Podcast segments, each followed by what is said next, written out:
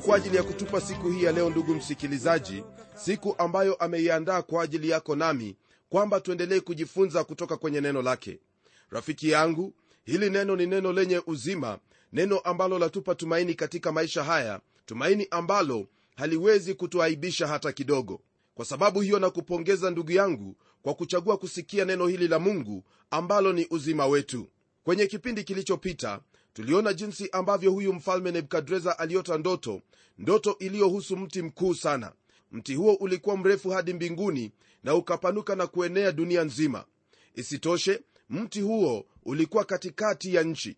Yule mfalme alisumbuka katika mawazo yake kuhusu njozi hizo za kichwa chake naye aliwaita wale waganga na wakaldayo ili waweze kumtafsiria ndoto ile lakini hawakuweza.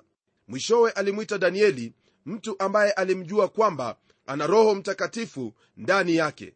Basi ndugu msikilizaji tunapoendelea kwenye somo letu la leo tutaona jinsi ambavyo huyu mfalme anaendelea kuelezea kuhusu ndoto yake.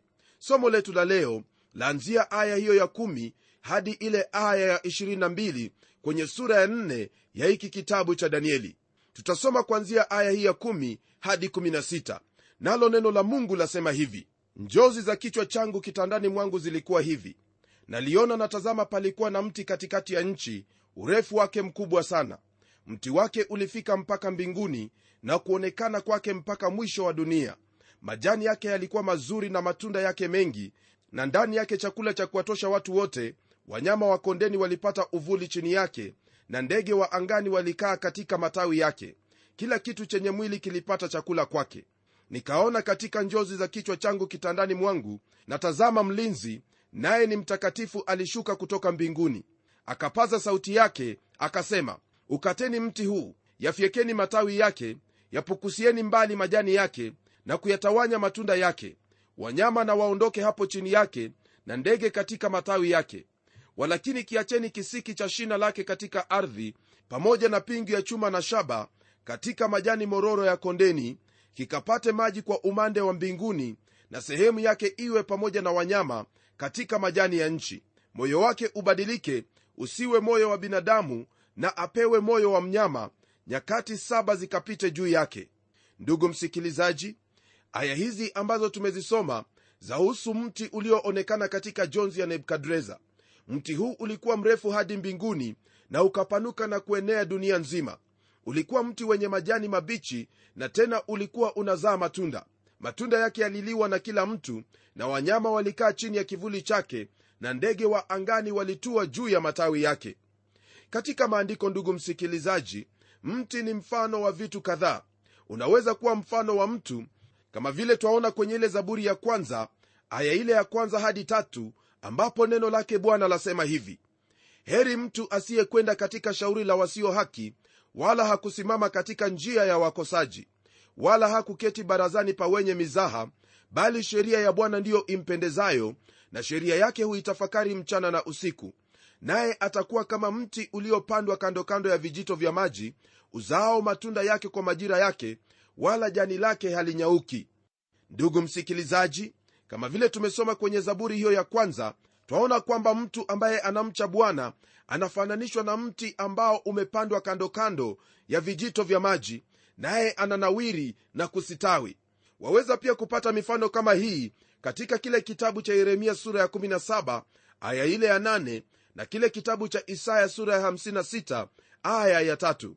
Ndugu msikilizaji mti pia waweza kuwakilisha taifa kama vile inavyopatikana katika kile kitabu cha ezekieli sura ya 31 kwanzia aya ya tatu hadi ile aya ya 14 na pia kwenye kile kitabu cha mathayo sura ya 24 aya ya 32 na 33 pamoja na hiyo ndugu msikilizaji unaposoma kwenye kile kitabu cha mathayo sura ya 13 aya ile ya 31 na 32 mti huo ambao unatokana na punje ya haradali yafananishwa au kuwakilisha imani ya kikristo siku hii ya leo.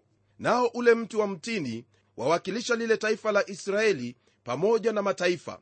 Waweza kusoma maelezo zaidi katika kile kitabu cha warumi sura ya 11 kwanzia aya ya 16 hadi 24 nam kwenye sehemu hii ya kitabu hiki cha danieli mti huu ambao nebukadreza aliuota ni mti ambao wamwakilisha yeye pamoja na ufalme wake wa babeli. Jambo lingine ambalo twaliona kwenye sehemu hii ndugu msikilizaji ni kwamba katika jonzi za kichwa chake kitandani alitazama na kuona mlinzi naye ni mtakatifu aliyeshuka kutoka mbinguni.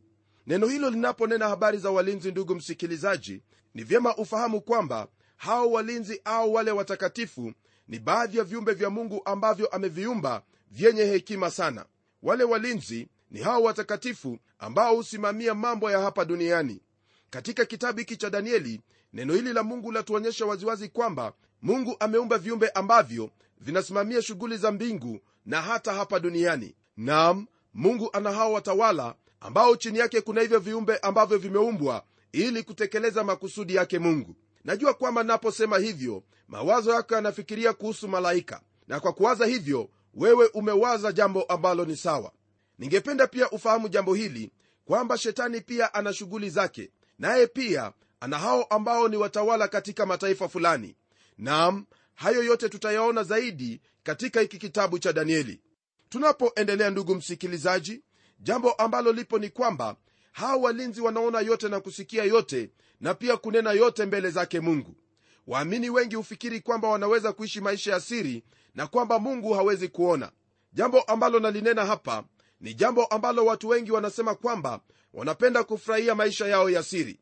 Lakini iwapo wataka kujua kweli ndugu yangu napenda kukufahamisha kwamba hauna maisha yoyote ya siri. Unaposoma kwenye ile zaburi ya 139 kuanzia aya ya 7 hadi 12 neno hilo la mungu latuambia kwamba hauwezi ukamtoroka mungu au kujificha. Maana popote utakapokwenda huko utampata na kwa kusema atakuwa amekutangulia kule. Hakuna lolote ambalo laweza kufanyika duniani litakalobakia kuwa siri hapa ulimwenguni nam yaweza kufichika hapa ulimwenguni lakini kule mbinguni mambo yote ni wazi kabisa. Hawa viumbe ambao wameumbwa na mungu yani malaika wao wanafahamu yote ambayo unayatenda. Na iwapo wewe ni mkristo na umekuwa ukiishi maisha ambayo si sawa mbele zake mungu hata kama mchungaji wako hajui au mke wako au mume wako ni vyema wewe uende kwake mungu na siri hiyo katika maisha yako na umuulize mungu akusamehe na akusaidie kutembea katika unyofu wa maisha. Hilo ndilo jambo ambalo ndugu yangu laweza kukusaidia katika maisha yako.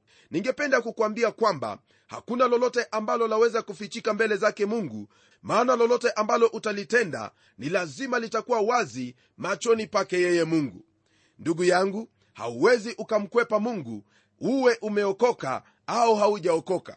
Ndiposa tunaposoma kwenye neno lake mungu katika kile kitabu cha ufunuo neno lake mungu latuambia kwamba wafu walifufuka na kazi zao zikawafuata. Kwa hivyo kazi yoyote ambayo unaifanya ndugu yangu kumbuka kwamba siku ya hukumu itakapofika kazi hiyo itakufuata.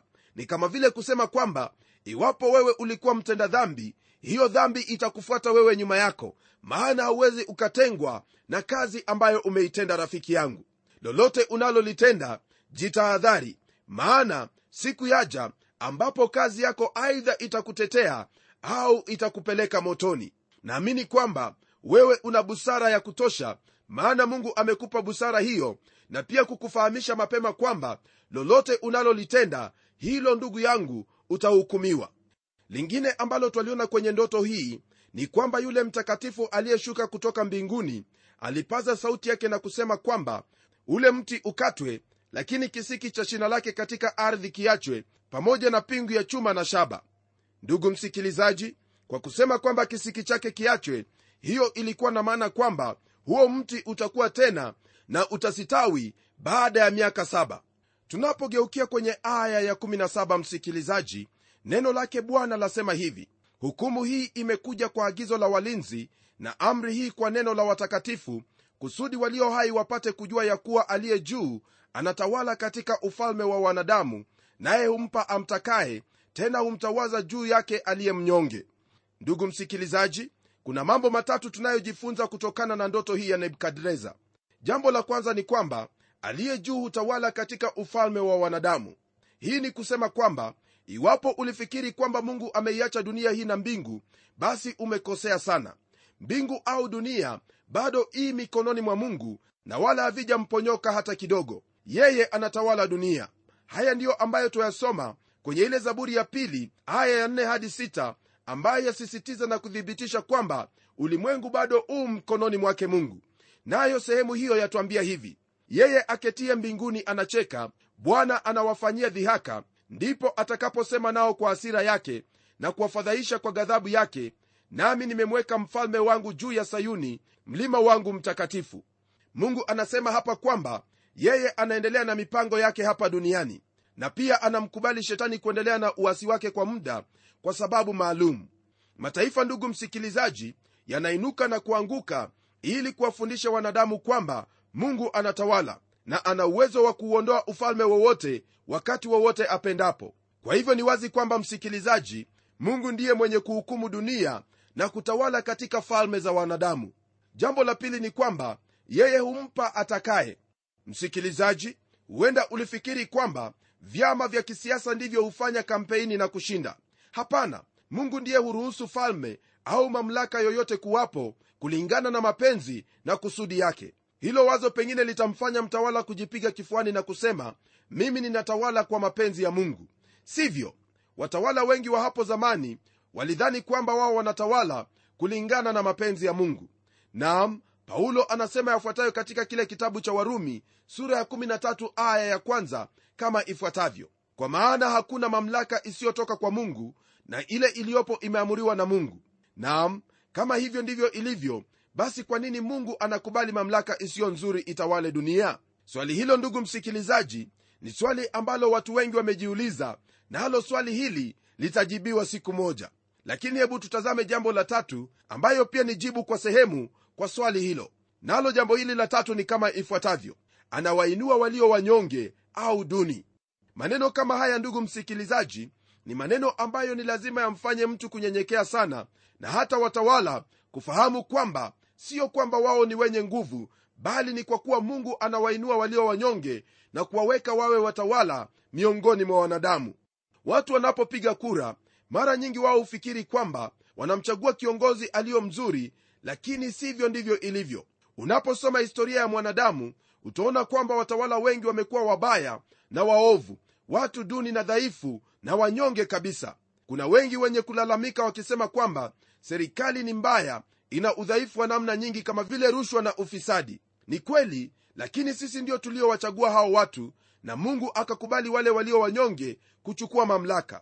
Kwa hivyo tunapata watawala ambao wanatufaa unapokumbuka sanamu ile ambayo tulijifunza katika sura ya pili tuliona kwamba kichwa cha dhahabu ambacho kilimwakilisha nebukadreza huyo nebukadreza alikuwa na kichaa kwa sehemu. Licha ya hiyo yeye alikuwa mfalme bora na wa ajabu na alitengeneza serikali ya kwanza ya dunia nzima. Kama nilivyotangulia kusema hapo awali watawala wengi waliotawala dunia hii walikuwa na ugonjwa kama nebukadreza. Mungu anatuonyesha kwamba mwanadamu hawezi kutawala dunia kwa ukamilifu na uadilifu kama vile inavyohitajika. Mungu ndiye anayewainua walio wanyonge na kuwaweka wawe watawala katika ulimwengu huu. Tunapogeukia aya ile ya 18 neno lake bwana liendelea kwa kutwambia hivi. Mimi nebukadreza nimeiona ndoto hii na wewe e belteshaza eleza tafsiri yake kwa maana wenye hekima wote wa ufalme wangu hawawezi kunijulisha tafsiri yake bali wewe waweza maana roho ya miungu watakatifu inakaa ndani yako. Rafiki msikilizaji haya ambayo huyu mfalme nebukadreza anayasema anayasema kwa kuwa ni mtu ambaye alikuwa anaabudu miungu mingi. Nam ndiposa anasema kwamba roho ya miungu watakatifu inakaa ndani ya danieli. Lakini kama vile unavyofahamu ni roho mtakatifu wa mungu ndiye aliyekuwa ndani ya danieli. Naye danieli kwa roho mtakatifu huyo wa mungu atatafsiri ndoto ya huyu nebukadreza. Tunapogeukia aya ile ya 19 ndugu msikilizaji twaingia katika kipengele ambacho chanena kuhusu tafsiri ya danieli kuhusu ndoto hiyo ya mti mkuu.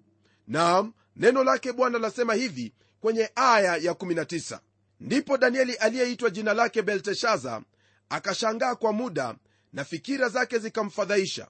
Mfalme akajibu akasema ee belteshaza ndoto ile isikufadhaishe wala tafsiri yake. Belteshaza akajibu akasema bwana wangu ndoto hii iwapate wao wa kuchukiao na tafsiri yake iwapate adui zako. Ndugu msikilizaji ndoto hii ilimshangaza danieli na hata kumfadhaisha rohoni. Hii ni kwa kuwa danieli alikuwa rafiki na mshauri wa nebukadreza mbali na kuwa waziri mkuu wa ufalme wake. Ndoto ya kwanza ambayo nebukadreza aliiota ilimwinua lakini hii ndoto ya pili inamshusha chini kabisa. Ingawa jambo hilo lilimfadhaisha danieli danieli aliamua kumwambia mfalme nebukadreza kweli jinsi ilivyo. Nam atamtafsiria ndoto yake yote. Danieli atamwambia mambo yote wazi na atatumia hekima katika kufanya jambo hilo. Kutokana na jambo hilo ndugu msikilizaji kama vile tutakavyoona kwenye maandiko haya ni vyema wewe ufahamu kwamba ikiwa wewe ni mtumishi wa mungu inakupasa kunena neno la mungu wazi wazi jinsi lilivyo. Usijaribu kupaka neno hilo mafuta au kujaribu kuyazungusha yale maneno au kubadilisha hata kidogo. Siku hii ya leo nasikitika kwamba katika madhabahu mengi makanisani watu wa mungu hawalihubiri neno la mungu jinsi lilivyo kwa kuwa kuna mtu fulani ambaye ameketi pale naye huenda hutoa fungu la kumi ambalo hakuna mtu mwingine hutoa mchungaji mwenzangu lihubiri neno la mungu jinsi lilivyo wala usiwe na mapendeleo au kuwaogopa wanadamu. Maana siyo mwanadamu aliyekuita bali ni mungu aliyekuita kusudi unene neno lake jinsi lilivyo. Nena neno lake bwana hata kama utakataliwa au ukubalike wewe usiwe na mapendeleo au kubadili neno la mungu kwa ajili ya kusudi fulani la kujitosheleza wewe mwenyewe. Bwana wetu yesu kristo alilihubiri neno la mungu licha ya kwamba mafarisayo walikasirika. Pamoja na hiyo wale mitume walilihubiri neno la mungu na hata kwenye sehemu nyingine neno lake bwana latuambia kwamba waliwauliza wale mafarisayo je tuwatii ninyi au tumtii mungu? Ndugu yangu ni lazima umtii mungu na ulihubiri neno la mungu jinsi lilivyo. Maana neno hili ndilo uzima wa kila mtu anayelisikia na pia neno hili lipo ili kurekebisha na kujenga na kuinua ili mtu wa mungu awe ni mtu ambaye amesimama wima katika imani yake. Msikilizaji fuata mfano wa danieli maana mungu atakupa hekima ya kunena neno lake jinsi linavyohitajika bila kubadili lolote lile. Tunapogeukia aya ya 20 hadi ile aya ya 22 neno lake bwana latuambia hivi ule mti uliouona uliokuwa ukawa na nguvu urefu wake ukafika mpaka mbinguni na kuonekana kwake mpaka dunia yote ambao majani yake yalikuwa mazuri na matunda yake mengi na ndani yake chakula cha kuwatosha wote ambao chini yake wanyama wa kondeni walikaa na ndege wa angani walikuwa na makao yao katika matawi yake ni wewe e mfalme uliyekuwa na kupata nguvu. Maana ukuu wako umekuwa na kufika mpaka mbinguni na mamlaka yako yamefika mpaka mwisho wa dunia. Ndugu msikilizaji ule mti ulikuwa unamwakilisha nebukadreza. Nam alikuwa amekuwa na nguvu na hata akawa mwenye uwezo. Yeye alikuwa ni mtawala wa ulimwengu mzima na uwezo wake ulifikia dunia yote iliyokuwa inajulikana wakati ule. Maandiko haya ndugu msikilizaji yanatupa picha ambayo yatuonyesha jinsi nebukadreza alivyokuwa pamoja na ufalme wake. Kwa hakika huyu mtu alikuwa ni mtu ambaye amekuwa kabisa na akawa na uwezo mkuu katika ulimwengu mzima. Jambo hili ni jambo ambalo laonyesha waziwazi kwamba mungu ndiye aliyemwinua na kwa hivyo kile ambacho alihitajika kufanya ni kutambua kwamba ni mungu ambaye amemwinua. Msikilizaji mungu anapokuinua usifikiri kwamba ni wewe mwenyewe umejiinua maana unapofikiri hivyo wewe unakuwa ni kinyume chake mungu. Hakuna mwanadamu awaye yeyote anayeweza kujiinua machoni pake mungu. Usisahau kwamba mungu huwapinga wenye kiburi lakini huwapa neema wale ambao ni wanyenyekevu. Kwa mujibu wa maandiko haya ni vyema ndugu msikilizaji ufahamu kwamba mamlaka yoyote ambayo unayaona ni mamlaka ambayo mungu ameyaweka kwa ajili ya matakwa yake na kusudi lake. Kwa hivyo wewe kama mkristo kile kinachokufaa wewe kufanya ni kuendelea kuombea utawala uliopo ili kwamba mungu asaidie hawa watawala wapate kutawala kwa unyenyekevu na hekima inayotokana na mungu. Maana wakati wowote wa ule ambapo utawala unapojiinua na kuona kwamba umejistawisha basi hapo ndipo huo utawala huanza kuanguka. Msikilizaji wangu hilo ndilo ambalo limekuwa likifanyika katika mataifa mengi na litaendelea kufanyika hadi wakati ambapo wanadamu watafahamu kwamba mungu anatawala katika tawala za wanadamu kufikia hapo msikilizaji naamini kwamba utafanya lile ambalo ni la busara yani kuombea kiongozi wa nchi yako kusudi atawale kwa jinsi ambayo inampendeza mungu yani kwa hekima na unyenyekevu. Na isitoshe pia ni vyema uombee wale wakuu wako kazini au wale ambao wanakuongoza katika dhehebu lako. Maana unapofanya hivyo mungu atawasaidia waweze kuenenda kwa jinsi ambayo ni ya kumpendeza. Nam na hiyo si kwa njia nyingine bali ni kwa njia ya unyenyekevu. Hebu tuombe pamoja. Baba mungu uishie milele na kushukuru kwa ajili ya muda huo ambao umetupa ili tuweze kujifunza mambo makuu ambayo yalitendeka yanaendelea kutendeka na pia yatatendeka hadi ufalme wako uje.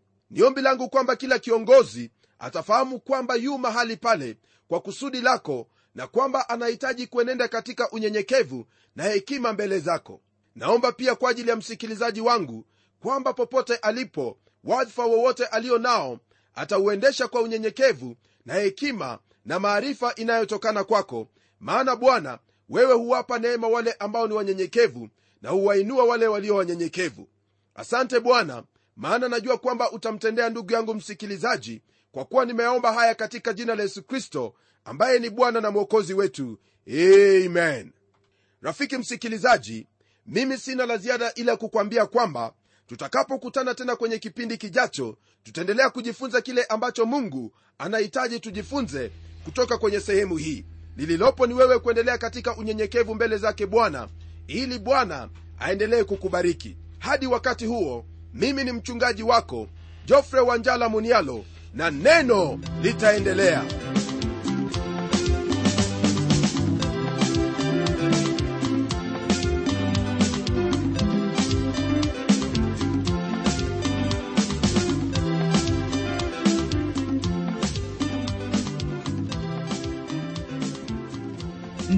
msikilizaji wangu ninaamini umepata hizo baraka vyema. Na iwapo ungependa kuwasiliana nasi tafadhali tumia anwani ifuatayo. Kwa mtayarishi kipindi cha neno transworld radio sanduku la posta ni 21514 nairobi kenya. Pia waweza kutumia anwani yangu ya email ambayo ni pomodo at twr co ke. Na hadi wakati mwingine ndimi mtayarishi wa kipindi hiki pamela umodo nikikwaga nikikutakia mema mchana wa leo. Neno litaendelea